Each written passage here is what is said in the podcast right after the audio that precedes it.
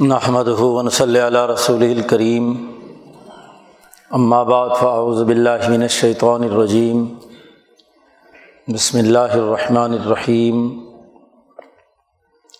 قال اللہ تبارک و تعالی ثم جعلناک علی شریعت من الامر فتبعها ولا تتبع اهواء الذین لا يعلمون.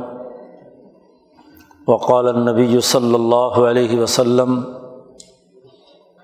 کانت بنو اسرائیل تسوسحم الانبیاء کلما حلق نبی خلف نبی آخر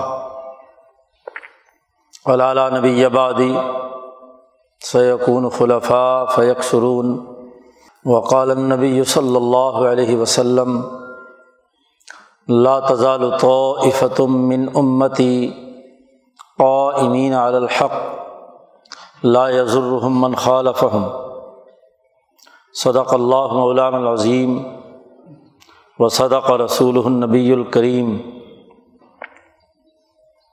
معزز دوستو، دین اسلام کی تعلیمات انسانی سماج کو درست خطوط پر استوار کرنے کے لیے ایک باقاعدہ نظام فکر و عمل دیتی ہیں۔ انسانی معاشرہ دنیا میں بھی کامیاب ہو اور مجموعی طور پر انسانیت آخرت میں کامیاب ہو، اس کے لیے کیا فکر و عمل انسانیت کے سامنے رہنا چاہیے؟ اور کن بنیادی تعلیمات کو سامنے رکھ کر عملی نظام استوار کرنا چاہیے؟ یہ وہ بنیادی حقائق ہیں جو امبیا علیہم السلام کے ذریعے سے انسانیت کے نام اللہ تبارک و تعالیٰ بھیجتے ہیں۔ انسانیت اللہ کو محبوب ہے۔ اس لیے انسانیت کو دنیا اور آخرت میں کامیاب بنانے کے لیے واضح اور دو ٹوک حکم، باقاعدہ ایک نظام امبیا علیہم السلام کے ذریعے سے نازل کیا گیا ہے۔ حضرت الامام شاہ ولی اللہ دہلوی رحمۃ اللہ علیہ فرماتے ہیں کہ لئی صفی دین اللہ جزافن، اللہ کے دین میں محض اندازے اور اٹکل سے کوئی کام نہیں ہوتا، بلکہ اللہ کا دین انسانی شخصیت کو مہذب بنانے اور نظم مملکت کو درست کرنے کے لیے باقاعدہ ایک کامل اور مکمل اور جامع نظام عنایت کرتا ہے۔ امبیا علیہم السلام اس نظام کی وضاحت کرتے ہیں۔ اس کا عملی ڈھانچہ قائم کرتے ہیں۔ خاص طور پر امبیا علیہم السلام میں سے حضرت موسیٰ علیہ السلام اور نبی الانبیاء حضرت محمد مصطفیٰ صلی اللہ علیہ وسلم کو یہ خصوصیت حاصل ہے کہ ان دونوں انبیاء علیہم السلام نے انسانیت کے لیے واضح اور دو ٹوک نظام بیان کیا ہے۔ صورت جاسیہ میں اللہ تبارک و تعالیٰ نے فرمایا ہے کہ ہم نے موسا علیہ السلام کو کتاب دی تھی۔ وہ کتاب ہدایت اور رحمت تھی۔ اور واضح طور پر فرمایا کہ وہ آتے ناہم بینات من العمر امور مملکت اور نظم انسانیت قائم کرنے کے لیے ہم نے واضح اور دو ٹوک ہدایات انہیں دی تھیں۔ تورات و عظیم کتاب ہے جس نے اپنے دور میں انسانیت کی ترقی کا ایک جامع اور کامل نظام انسانیت کے سامنے رکھا تھا۔ کتاب وہ آئین اور دستور ہے جو انسانیت کی ترقی کے لیے استوار کیا گیا ہے۔ حضرت موسیٰ علیہ السلام کو خاص طور پر یہ واضح ہدایات دی اور امام شاہ ولی اللہ فرماتے ہیں کہ امبیا میں سے یہ دو ہی نبی ایسے ہیں کہ جنہوں نے انسانی معاشروں میں انقلابات برپا کیے ہیں۔ سیاسی نظام قائم کیے ہیں، نظم مملکت قائم کیا ہے، اجتماعی نظام بنائے ہیں۔ اس کے لیے باقاعدہ قانون سازی کی ہے، سسٹم تشکیل دیے ہیں اور انسانیت کو درست راستے پر ڈالا ہے۔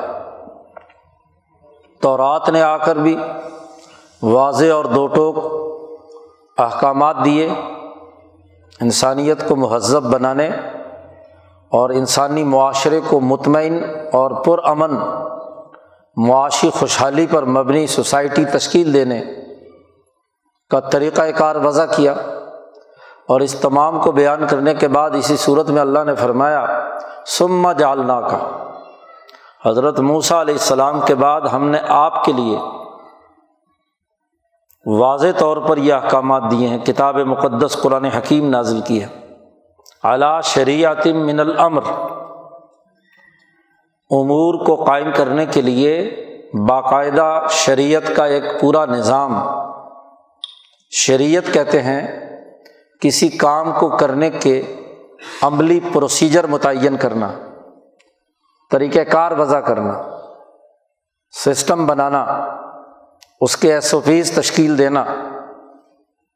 کون کون سے امور کیسے سر انجام دیے جائیں گے؟ مثلاً نماز کیسے پڑھی جائے گی؟ تہارت کیسے ہوگی؟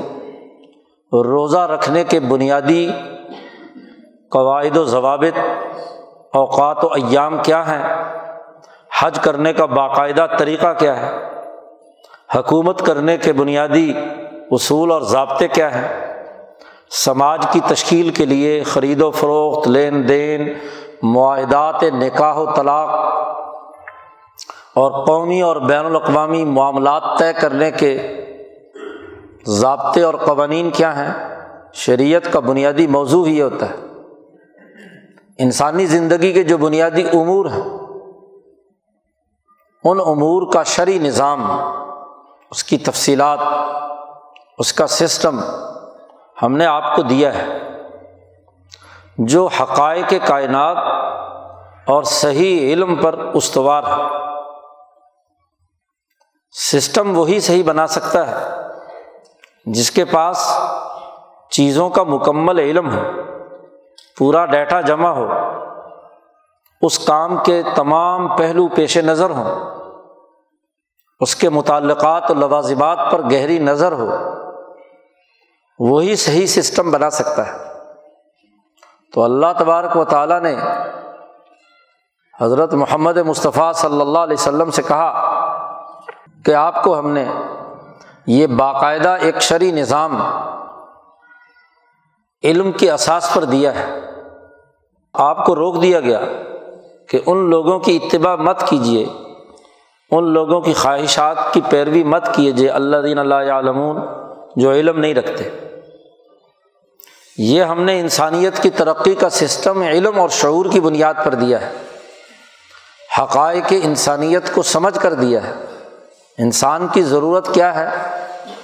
اس کے معاملات کس نہج پر استوار ہوں گے؟ اس کے مطابق ہم نے یہ نظام بنایا ہے۔ اس سے متصادم بات وہ ہے کہ جس میں علم نہ رکھنے والے اپنی خواہشات کی پیروی کریں۔ ولا تبی احوا اللہ دین اللہ علمون شریعت کے متصادم سسٹم سے متصادم بات خواہشات نفس ہے سسٹم وہ ہوتا ہے کہ جس پر انسانیت اجتماعی طور پر عمل کرتی ہے، قانون اور ضابطہ بنایا جاتا ہے طریقۂ کار وضع کیا جاتا ہے، اور اسے کتاب کی شکل میں تحریر کر دیا جاتا ہے۔ تحریری طریقۂ کار باہمی مشاورت سے اجتماعی طور پر وجود میں آتا ہے اور وہ اعلیٰ صبیر الاشہاد تمام انسانوں کے سامنے پبلک کے سامنے وہ قوانین اور ضابطے واضح کر کے ان سے حلف لیا جاتا ہے کہ وہ اگر اس ریاست کے شہری ہیں تو اس آئین، دستور اور اس کے بنائے ہوئے قاعدوں اور ضابطوں کی پاسداری کریں گے۔ پھر جو آئین، دستور، ضابطے طریقۂ کار پروسیجر طے ہو جائے۔ تمام لوگوں کی اجتماعی رائے سے۔ اجتماعی رائے بڑی ضروری ہے۔ انسانیت کے ضمیر کی اجتماعی آواز ہو۔ انسانی اجتماعیت کے دائرے سے باہر نہ ہو۔ اسی لیے شاہ ولی اللہ صاحب نے فرمایا، البدر الباضغ میں کہ سنت مسلمت عندہ جماہیر کسی بھی انسانی معاشرے کی ترقی کے لیے ایک ایسی سنت یعنی ایسا طریقۂ کار جو اس سوسائٹی کے جمہور لوگوں کا تسلیم کردہ ہو۔ اسی سے فصل الخصومات ہو سکتے ہیں، مقدمات کا فیصلہ ہو سکتا ہے۔ اگر دونوں فریق ان قوانین پر متفق ہی نہیں ہے، تو فیصلہ کیسے ہوگا؟ کام کرنے والا ادارہ، اس کے سامنے وہ طے شدہ اصول اور ضابطے ہی نہیں ہے جس کی بنیاد پر وہ فیصلہ کرے، تو کیا فیصلہ کرے؟ خواہش اسے کہتے ہیں، جس میں ایک فرد، ایک طبقے یا کسی خاص گروہ کے مفادات وابستہ ہوں۔ اور عام طور پر خواہش وہ ہوتی ہے جس کا خفیہ طور پر اس مخصوص طبقے کے مفاد سے تعلق ہوتا ہے اور اس کو وہ چھپا کر رکھتا ہے۔ ظاہر نہیں کرتا، کیونکہ ضمیر بھی ملامت کرتا ہے اور دوسرے لوگ بھی ضرور اس پر اعتراض کریں گے۔ جو قانون اور ضابطہ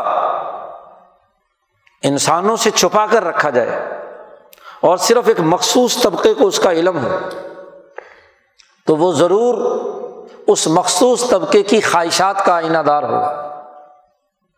وہ کبھی انصاف فراہم نہیں کر سکتا۔ تو خواہش وہ ہے جو قانون کی شکل اختیار نہ کرے۔ ہم دنیا میں دیکھتے ہیں کہ دنیا کے جتنے سسٹم استوار ہوتے ہیں، ان میں محض مفروضات محض خواہشات، محض تصورات، محض نظریات کافی نہیں ہوتے۔ جب تک مفروضہ نظریہ نہ بنے اور نظریہ جب تک کہ قانون کی شکل میں ڈھلے اور قانون جب تک عملی طور پر اس کے کرنے کے طریقۂ کار متعین نہ کیے جائیں، اس وقت تک وہ خواہش ہے۔ کسی سائنسدان کی خواہش ہے، کسی سیاستدان کی خواہش ہے، کسی بیوروکریٹ کی خواہش ہے کسی پیر صاحب اور مولوی صاحب کی خواہش ہے۔ تو نبی اکرم صلی اللہ علیہ وسلم کو حکم دیا کہ آپ اطلاع مت کیجیے ان لوگوں کی خواہشات کی جو علم نہیں رکھتے۔ وہ بات ابھی علمی درجے تک نہیں پہنچی۔ علمی درجے تک پہنچنے کے لیے تو حقائق کا اور اس کے نتائج کا۔ آپس میں ایک پیج پر ہونا ضروری ہے۔ تجربے سے پتہ چلے، وہ ایک پائلٹ پروجیکٹ کے طور پر تو شروع کیا جا سکتا ہے کہ اس طرح کام کرنے کے نتائج کیا ہوں گے۔ لیکن اس کو پوری سوسائٹی پر اس وقت تک مسلط نہیں کیا جا سکتا۔ علمی طور پر، قانونی طور پر، سماجی طور پر جب تک کہ مسلمت نئندہ جماہیر جمہور کے مفادات کا وہ جب تک کسٹوڈین نہ ہو۔ جمہور کے مفادات کے لیے وہ کردار ادا نہ کرتے۔ اس لیے کہ انسانیت کا اجتماعی ضمیر کبھی بھی غلط بات پر متفق نہیں ہو سکتا۔ یہ بہت بڑی غلط فہمی ہے کہ جی جمہوری خراب ہو جائے اور وہی غلط قانون سازی کریں تو کیا ہوگا؟ جمہور کبھی بھی انسانیت کے کلی اور اجتماعی قوانین سے متصادم نہیں ہوتے۔ یہ وہ مفاد پرست طبقہ ہوتا ہے جو لوگوں کے سروں پر جعلی جمہوریت کے ذریعے سے پارلیمنٹ میں پہنچ جاتا ہے، جو جمہور کا نمائندہ نہیں ہوتا۔ جو مزدور کا نمائندہ نہیں ہے، جو کسان کا نمائندہ نہیں ہے، جو مصیبت زدہ کا نمائندہ نہیں ہے، وہ کروڑوں اربوں روپے میں بک بکا کر اسمبلی میں پہنچتا ہے۔ اور اس کا نام آپ نے جمہوریت رکھ لیا۔ وہ اپنی خواہشات کے مطابق قانون سازی کریں گے، اس کے مفادات کے لیے کردار ادا کریں گے، اس کے مطابق سرمایہ داری کے فیصلے کریں گے، اس کو جمہوریت کیا کہا جاتا ہے؟ جمہوریت تو بائیس کروڑ عوام کسی ملک میں ہے تو ان کا وہ عام انسان جس کی انسانی مشکلات مزدور ہے، کسان ہے، کمزور ہے، ایک عام شہری ہے، عام تاجر ہے وہ جمہور ہے اور یہ جمہور اپنے معاشی مفادات کا تحفظ رکھنے کی عقل رکھتا ہے۔ یہ جمہور اپنے سیاسی مفادات اور امن و امان کو سمجھتا ہے۔ آپ ہی بتائیے کسی کی جان کو خطرہ لاحق ہو اور کسی کی جان کو امن ملے، کیا انسان ان دونوں میں فرق و امتیاز کرنے سے قاصر ہے اگر وہ انسان ہے نہیں۔ ایک انسان کو کسی قانون اور ضابطے سے بھوک لگے، بھوک کے مسائل درپیش ہوں۔ اور ایک انسان کو اس کے ذریعے سے روٹی، روزی اور معاشی ترقی کی بات ہو، کیا اس پہ فرق ہے؟ جی یہ دو روٹی کی بھوک ایک پروفیسر کو بھی لگتی ہے، ایک مولوی کو بھی لگتی ہے، ایک پیر کو بھی لگتی ہے، ایک کسان کو بھی لگتی ہے، ایک بیوروکریٹ کو بھی لگتی ہے، ایک سیاست دان کو بھی لگتی ہے۔ اور اسے اچھا پتہ اچھی طرح پتہ ہے۔ کہ اس بھوک مٹانے کا نظام کون سا ہے اور امن و امان قائم کرنے کا نظام کیا ہے؟ ہاں پروپگنڈے کے زور پر، دباؤ کے زور پر، ایک مخصوص طبقے کے مفادات کی بنیاد پر ان کی رائے بدل دی جائے۔ جیسے فرعون نے بدلنے کی کوشش کی۔ موسا علیہ السلام نے جب حقائق انسانیت سامنے رکھے، فرعون کے دربار میں تو کیا کہتا ہے؟ کہ اری کم ما ارا۔ تم وہ رائے رکھو جو میں رکھ رہا ہوں۔ تو رائے بدلنے کی کوشش کی۔ ان کو بے وقوف اور احمق بنایا۔ قرآن نے کہا فسط خف قوم فعطا اپنے قوم کو اس فرعون نے بے وقوف بنا دیا۔ ہلکا بنا دیا۔ اپنی رائے قائم کرنے نہیں دی۔ تو جب کسی سوسائٹی پر فرونی جبر ہو تو پھر تو رائے خراب ہو سکتی ہے جمہور کی۔ لیکن اگر اس کو آزاد کر دیا جائے تو وہ اس کی رائے کبھی بھی انسانیت کے خلاف، شریعت کے خلاف، دین کے خلاف نہیں ہو سکتی۔ یاد رکھیے۔ پارا فری کر دیا جائے تو وہ اپنی اصل پر آ جاتا ہے شمالن اور جنوباً۔ اور اگر اس کو کسی پریشر سے روک لیا جائے جبر سے روک دیا جائے تو وہیں رک جائے گا۔ اس لیے امبیا علیہ السلام آ کر فرونی جبر ختم کرتے ہیں، توڑ دیتے ہیں۔ انسانیت آزاد ہو، حریت پیدا ہو اور اس حریت کی اساس پر وہ رائے قائم کرے اور وہی رائے سنت المسلمت الدا جمع ہی رحم جی چونکہ جبر سے ان کی رائے روک دی گئی، اس لیے انہیں دوبارہ موقع دیا گیا آزادی کے ساتھ رائے قائم کرنے کا۔ موسا علیہ السلام نے فرعون کے جبر سے جب بنی اسرائیل کو آزادی دلائی، انہوں نے اپنی آنکھوں سے فرعون کو دریائے نیل میں غرق ہوتے ہوئے دیکھ لیا۔ بحیرہ کلزم میں غرق ہو رہا۔ ہے اس کے باوجود آگے چلتے ہیں۔ تو آزادی رائے فراہم کی۔ اور اس تعلیم و تربیت کے اندر غلطی بھی ہوئی ان سے۔ جی غلطی کیا ہوئی؟ گزر رہے ہیں۔ سو، دو سو سال کی غلامی کے اثرات ہیں۔ ایک قوم کو دیکھا کہ کسی پتھر کے بت کے سامنے سجدہ ریز ہے۔ تو موسا علیہ السلام سے کہا اج اللہ الہن کمال علیہ ان کی طرح کا ہمیں بھی ایک خدا بنا دے۔ کیونکہ غلامی کی عادت ہے۔ جی غلامی کی عادت ہے۔ اور پھر اگلی غلطی یہ کی کہ جب سامری نے بت بنا کر سامنے رکھ دیا انہیں کے زیورات کا اور کہا ہادہ الہ حکم و الہ موسا فنسی کہ یہ تمہارا خدا ہے اور موسا کا خدا بھی ہے اور موسا بھول گیا ہے، ایسے تور پہاڑ پہ چلا گیا۔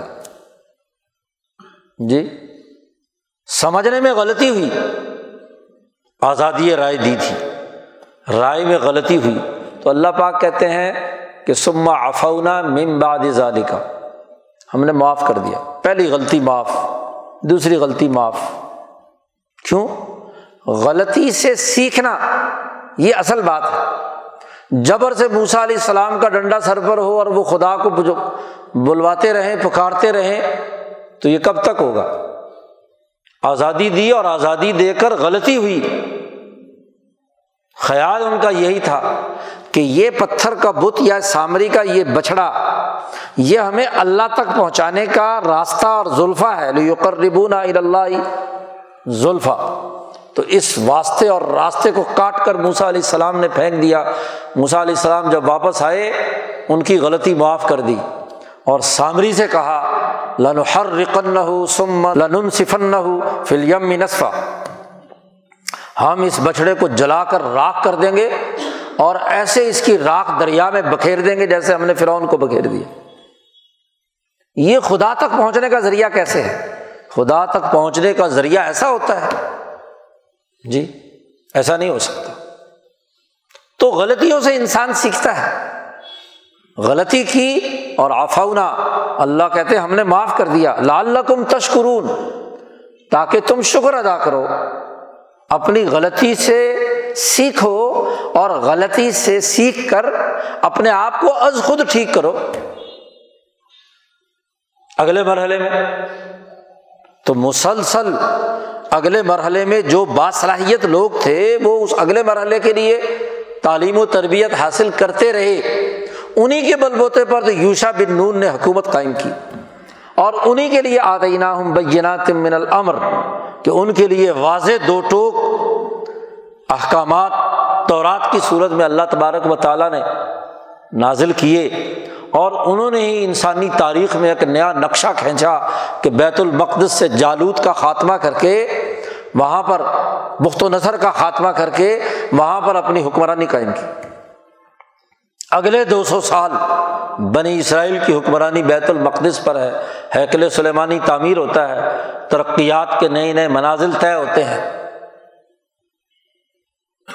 تو بنیادی طور پر انسانیت کو اگر جبر سے آزاد کر دیا جائے تو کبھی بھی ان کا جمہور غلطی نہیں کرتا۔ جبر کا خاتمہ کرنا ضروری ہے۔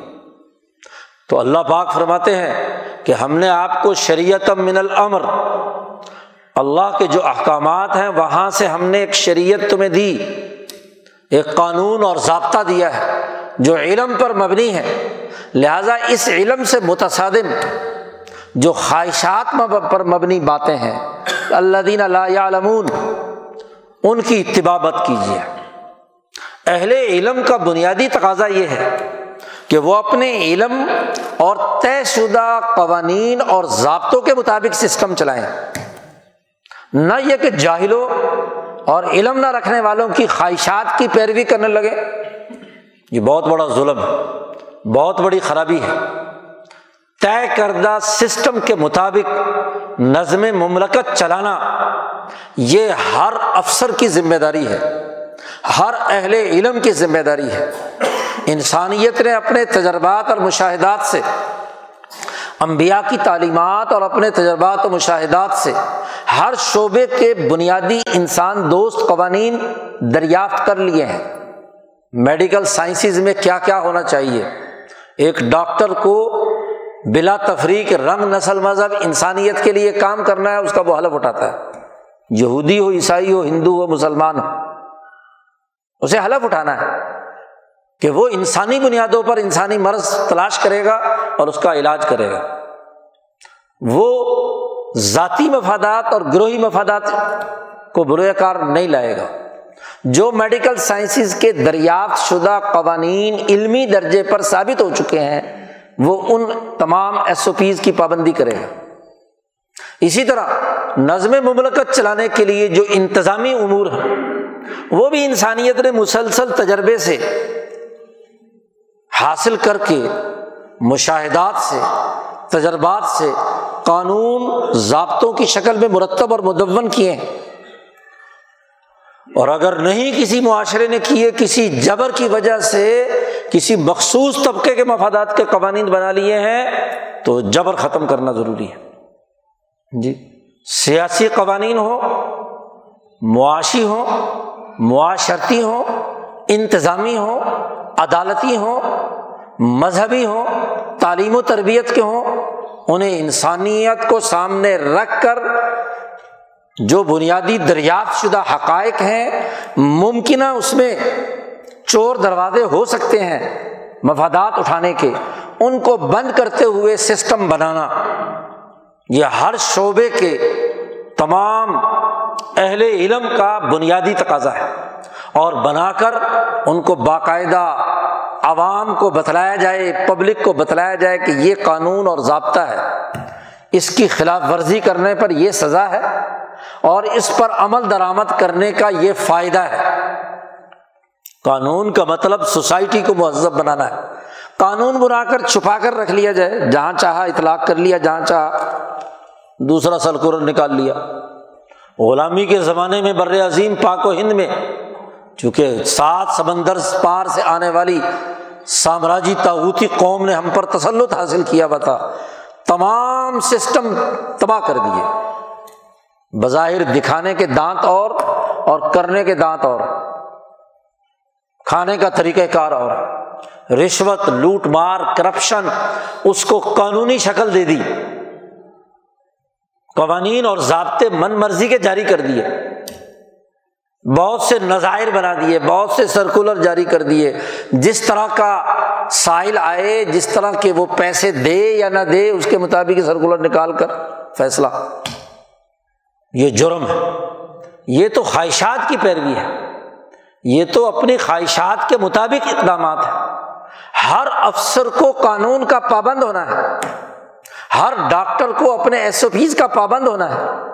وہ اگر فارماسیوٹیکل کمپنیوں کا ایجنٹ بن کر کام کرے، وہ اپنے مریضوں کو لوٹے، ان کے بلا وجہ ٹیسٹ کرائے، ان کے اوپر ظلم تھوپے، تو مجرم ہے۔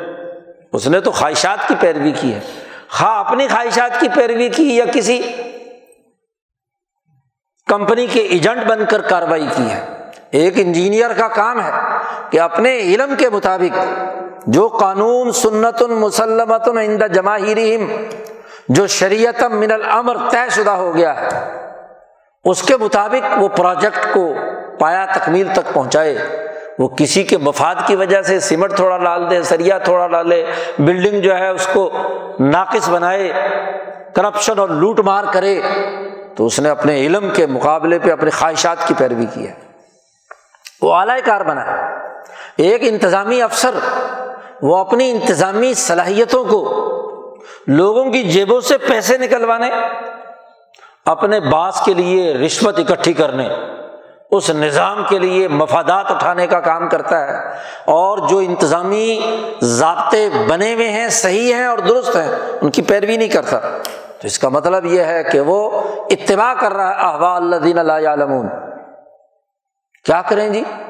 ڈاکٹر صاحب کہتے ہیں جی بڑی مجبوری ہے کہ جی ایک جاہل آدمی آتا ہے، کہتا ہے جی میرا علاج تو جب تک ہاں جی بوتل نہیں لگائیں گے مجھے تو میرا علاج نہیں ہوگا۔ اسے پتا ہے کہ بوتل لگنی ہے یا گولی سے ٹھیک ہو جائے گا۔ اسے پتا ہے کہ اسے جی آکسیجن لگانی ہے یا نہیں لگانی، وینٹیلیٹر پر ڈالنا ہے یا نہیں ڈالنا، تمہاری دیانتداری کیا ہے؟ تمہارا ضابطہ کیا ہے؟ تمہاری ذمہ داری ہے کہ تم ان سے اس کے مطابق کردار ادا کرو۔ حتیٰ کہ نبی اکرم صلی اللہ علیہ وسلم نے فرمایا کہ تاجر بھی اپنی تجارت کے اندر اس کے مال میں کوئی عیب ہے تو اسے بتائے۔ جی بتلائے کہ بھائی یہ کمی ہے، لینا چاہتے ہو تو لے لو، یہ اس کے پیسے ہیں۔ اور اگر وہ خفیہ طور پر چھپا کر اس کو کوئی چیز بیچتا ہے یا کوئی خریدار کسی مالک سے اسی طرح دھوکہ دہی دے کر خریدتا ہے، تو دونوں غلط۔ معاملات کا دو ٹوک علم پر مبنی ہونا ضروری ہے۔ علم کو اگر ختم کر دیا درمیان میں سے، محض خواہشات کی بنیاد پر بات ہوئی، تو یہ جرم ہے۔ شریعت صرف یہی نہیں کہ نماز پڑھنے کا طریقہ بیان کیا، شریعت صرف یہی نہیں کہ نماز، روزہ، حج بتلایا۔ شریعت، معاملات، سیاست، معیشت، انتظامی امور، طبی امور، سوسائٹی کے سماجی زندگی سے متعلق امور، مکانات بنانا، سڑکیں بنانا، انتظامی ذمہ داریاں نبھانا، یہ تمام کی تمام کی ایک شریعت ہے۔ اور وہ شریعت انسانیت کے لیے آسانی پیدا کرے، ارتفاقات پیدا کرے تو وہ شریعت درست ہے۔ اور اس شریعت پر عمل کرنے والا اسی طرح اجر و ثواب کا مستحق ہے جیسے نماز پڑھنے والا ہے۔ کوئی فرق نہیں ہے۔ اس نے انسانیت کی خدمت کا نظام بنایا ہے۔ انسانیت کی ترقی کا پہلو اختیار کیا ہے۔ اس لیے واضح طور پر فرما دیا۔ اور ایک اور تنبی کی کہ وہ جاہل، وہ خواہش پرست ان کا من اللہ شیا یاد رکھو، نبی اکرم صلی اللہ علیہ وسلم سے کہا جا رہا ہے، آپ کو یہ خواہش پرست اگر آپ ان کی اتباع کریں گے، تو یہ اللہ کے مقابلے میں آپ کو کوئی فائدہ نہیں پہنچائیں گے۔ اللہ کے حضور تمہیں حاضر ہونا ہے۔ تم نے اپنے طے شدہ نظام کے مطابق کردار ادا کرنا تھا۔ تم نے انسانیت کی بھلائی کے لیے کام کرنا تھا۔ اور تم نے یہ نہیں کیا۔ تو جب اللہ کی پکڑ آئے گی، تمہارے اس عہدے کی پوچھ ہوگی، تمہاری ان ذمہ داریوں سے جواب دہی مانگی جائے گی، تو یہ جتنے خواہش پرست جو تم سے کام کرواتے رہے ہیں، جال سازی کے، فراڈ کے، کرپشن کے، اپنی خواہشات کی پیروی کرنے کے، آپ کو اے محمد صلی اللہ علیہ وسلم، آپ کو یہ کوئی فائدہ نہیں دیں گے اور جب نبی اکرم صلی اللہ علیہ وسلم کو کوئی فائدہ نہیں دیں گے تو اور کون سا افلاطون ایسا ہے کہ جو کہے کہ ہاں جی مجھے تو میں تو بچ جاؤں گا وہاں۔ جی نہیں کا من اللہ شیا اور پھر اگلی ایک اور بات فرمائی وہ ظالمین بعض اولیا بعض۔ یہ جتنے ظالم ہیں جو خواہشات کی پیروی کرتے ہیں، علم کے خلاف غلط سسٹم بناتے، چلاتے، جبر کرتے ہیں، یہ سب ایک دوسرے کے یار ہیں۔ سب ظالم ایک دوسرے کے دوست کوئی فرق نہیں ہے۔ یہ کہا جائے یہ چھوٹا ظالم ہے اور یہ بڑا ظالم ہے۔ یہ چھوٹا افسر ہے، یہ بڑا افسر ہے۔ ظالمین بعض مولیا بعض، یہ گہرے دوست ہیں۔ بظاہر تمہارے سامنے اپنے پارٹیوں کے ناموں سے جھگڑتے ہیں۔ وہ فلانی پارٹی کا ہے، وہ فلانی پارٹی کا ہے۔ ظاہری طور پر لڑ رہے ہیں۔ لیکن اس غلط سسٹم کے تمام محافظ ان کے خواہشات کو کوئی نقصان نہیں پہنچنا چاہیے۔ یہ اس بات پر متفق ہے دیکھ لو، ابھی پیٹرولیم کمیشن کی رپورٹ آئی ہے۔ سارے کے سارے ہاں جی آئل کمپنیوں سے وابستہ اپوزیشن کے بھی ہیں، نون لیگ کے بھی ہیں، پیپلز پارٹی کے بھی ہیں، تحریک انصاف کے بھی ہیں، اور ماشاء اللہ اسلامی پارٹیوں کے بھی سب ہیں۔ جی سب نے کیا بہتی گنگا میں ہاتھ دھوئے ہیں۔ فراڈ کیا، دھوکہ دیا، طے شدہ قوانین اور ضابطوں کی خلاف ورزی کی۔ اوگرا نے جو قوانین بنائے، انہیں اپنے ہی بنائے ہوئے قوانین کی خلاف ورزی کی جا رہی یہ عجیب تماشا ہے۔ جی؟ قرآن حکیم نے دوسری جگہ پر ایک بڑا نقشہ کھینچا ہے۔ اس بڑھیا کی طرح مت ہو کہ جو بڑھیا جس نے سوت کاتا اللہ نقزت غزلہ ممباد قوت ان کاسا خود سوت کاتا اور پھر اگلے دن اسی کو توڑ توڑ کر اس کو ٹکڑے ٹکڑے کر دیا۔ خود ہی قانون بنائے ایس او پیز بنائے سسٹم بنائے، سوت کاٹنے کی طرح ہے نا، اٹی بنائی۔ وہی پارلیمنٹ وہی افسر، وہی وزارت، وہی قانون بناتی ہے، ضابطے بناتی ہے، طریقہ کار طے کرتی ہے۔ اور پھر اس کے بعد اسی کو اگلے دن توڑتی ہے۔ روز لیکس ہو جاتے ہیں اور اس کے بعد کیا ہے؟ جو مرضی کر لو۔ شوگر کمیشن کی رپورٹ آئی، آپ کے سامنے ہے۔ تمام پارٹیوں کے تمام لیڈروں نے مفادات اٹھائے ان ظالمین بعض ہم اولیا بعض ظالم ایک دوسرے کے دوست سارے خواہش پرست اکٹھے ہو گئے۔ مافیات وجود میں آ گئے۔ اور وہ اپنے مفادات کے خلاف کوئی بات کرنے کے لیے تیار نہیں۔ ظلم کے یاروں کے مافیا بن گئے۔ وکیل جو قانون کے پابند تھے۔ انسانیت کے لیے لا اینڈ آرڈر قائم کرنے کے لیے ایک اہم ترین رول ادا کرنے والے تھے۔ وہی قانون کی دھجیاں بکھیرے۔ وہی قانون توڑے۔ ان کے مف، ان کے مفادات پر زد پڑنے والا کوئی انسانی مفاد کا کوئی بھی قانون آ جائے، احتجاج، ہڑتال، توڑ پھوڑ، خرابی۔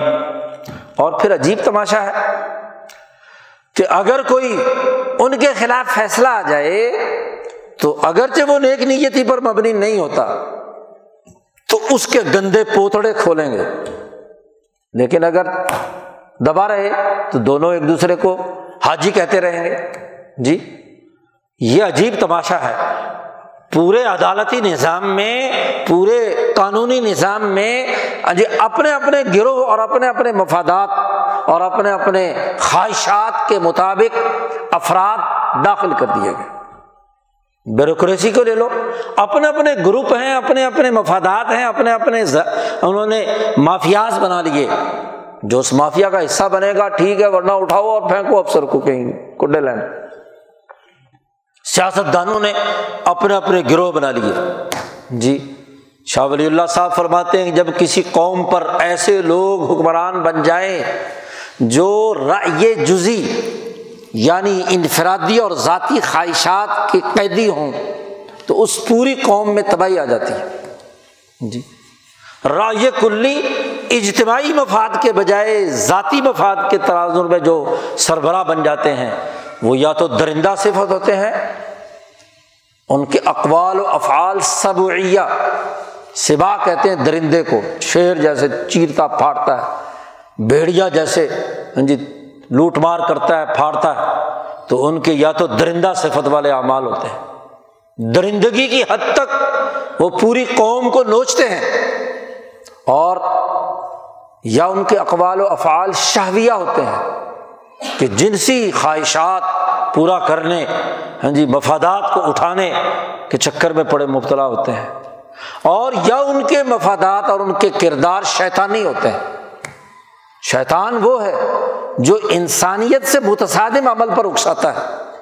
قتل انسانیت، تہمت لگانا چوری کرنا، ڈاکہ ڈالنا، یہ انسانی اعمال نہیں ہے، انسانی فطرت کے تقاضے نہیں ہے وہ ان اعمال کو سوسائٹی میں مسلط کرتے ہیں۔ اس کے مطابق گروہ بن جاتے ہیں۔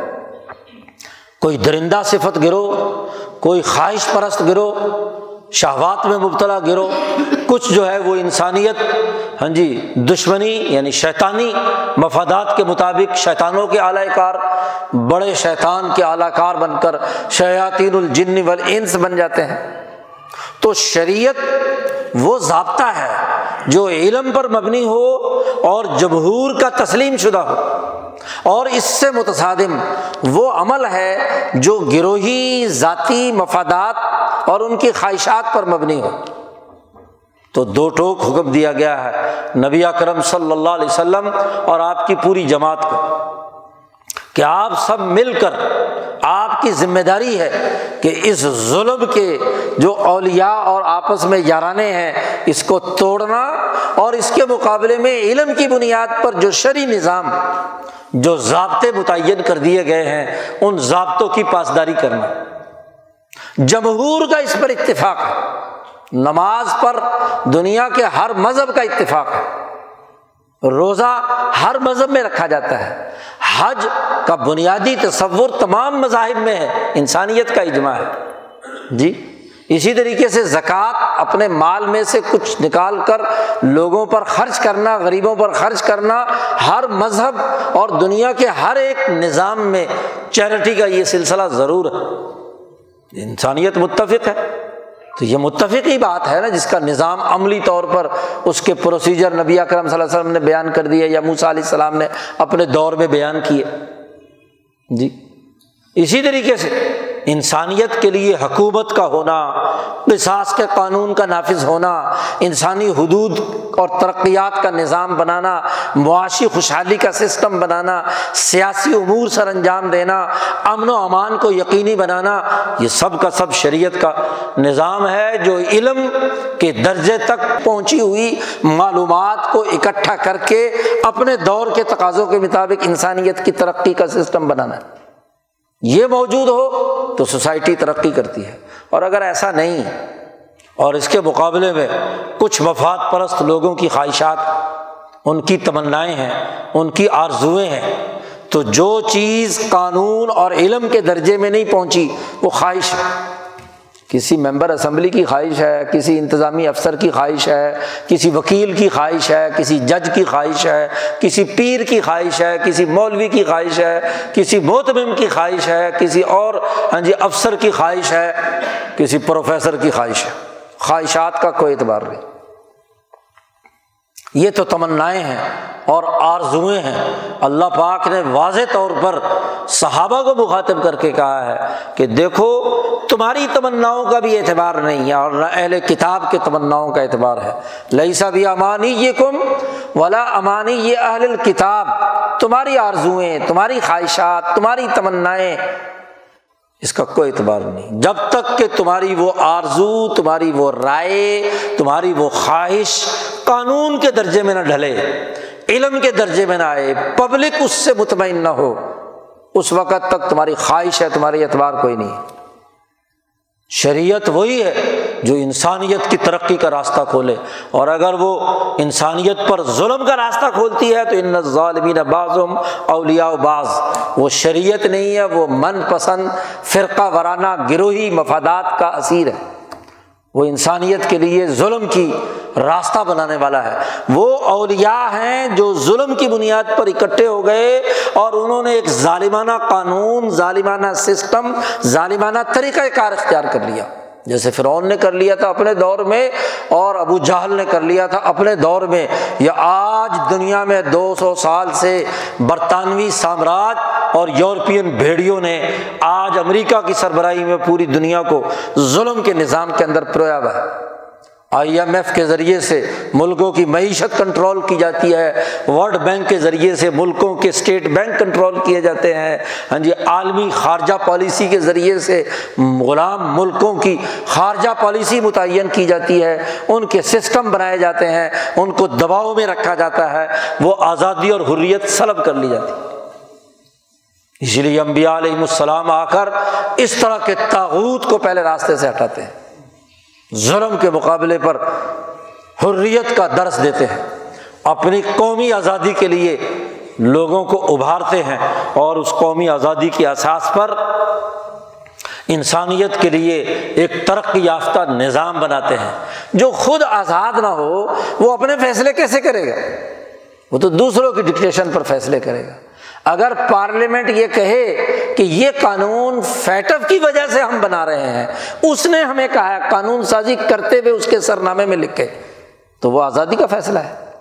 تمہیں تمہاری ضرورت نہیں ہے۔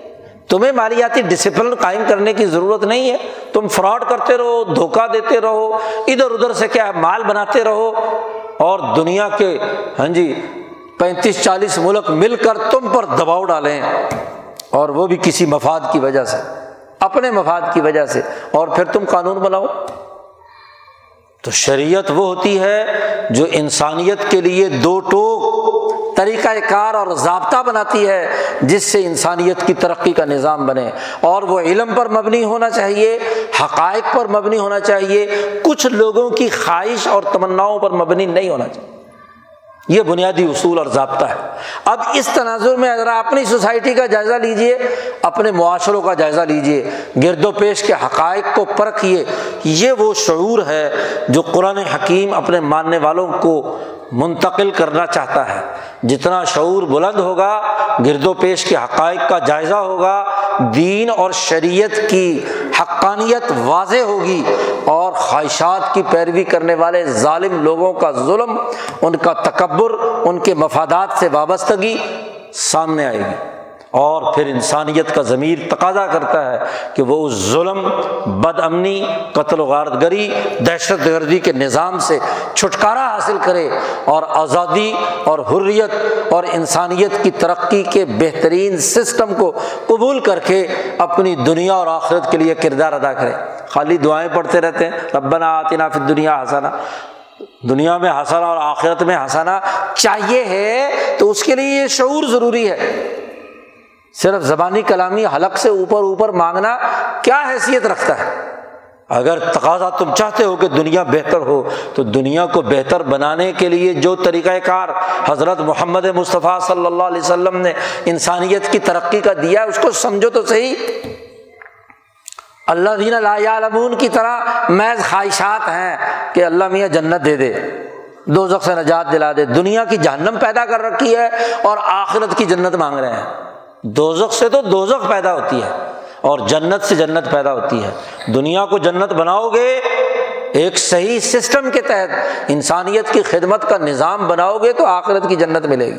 اور اگر دنیا جہنم بنا رکھی ہو، جھوٹ سے بدیانتی سے، ظلم سے، بد امنی سے، لوٹ مار سے، انسانیت دشمنی سے، تو آخرت کی کس جنت کا ٹکٹ تقسیم کر رہے ہو تم؟ اپنی خواہشات کو کنٹرول کرنا۔ اپنی تمناؤں اور آرزوؤں کے بجائے حقائق کا سامنا کرنا اور اس کے مطابق شعور پیدا کرنا اور کردار ادا کرنا یہ ایک مسلمان کی قرآن کو ماننے والے کی بنیادی ذمہ داری ہے۔ اللہ تعالیٰ ہمیں دین اسلام کو سمجھنے اور اس کے مطابق عمل کرنے کی توفیق عطا فرمائے۔ وہ آخر الدعوان الحمد للہ رب العالمین۔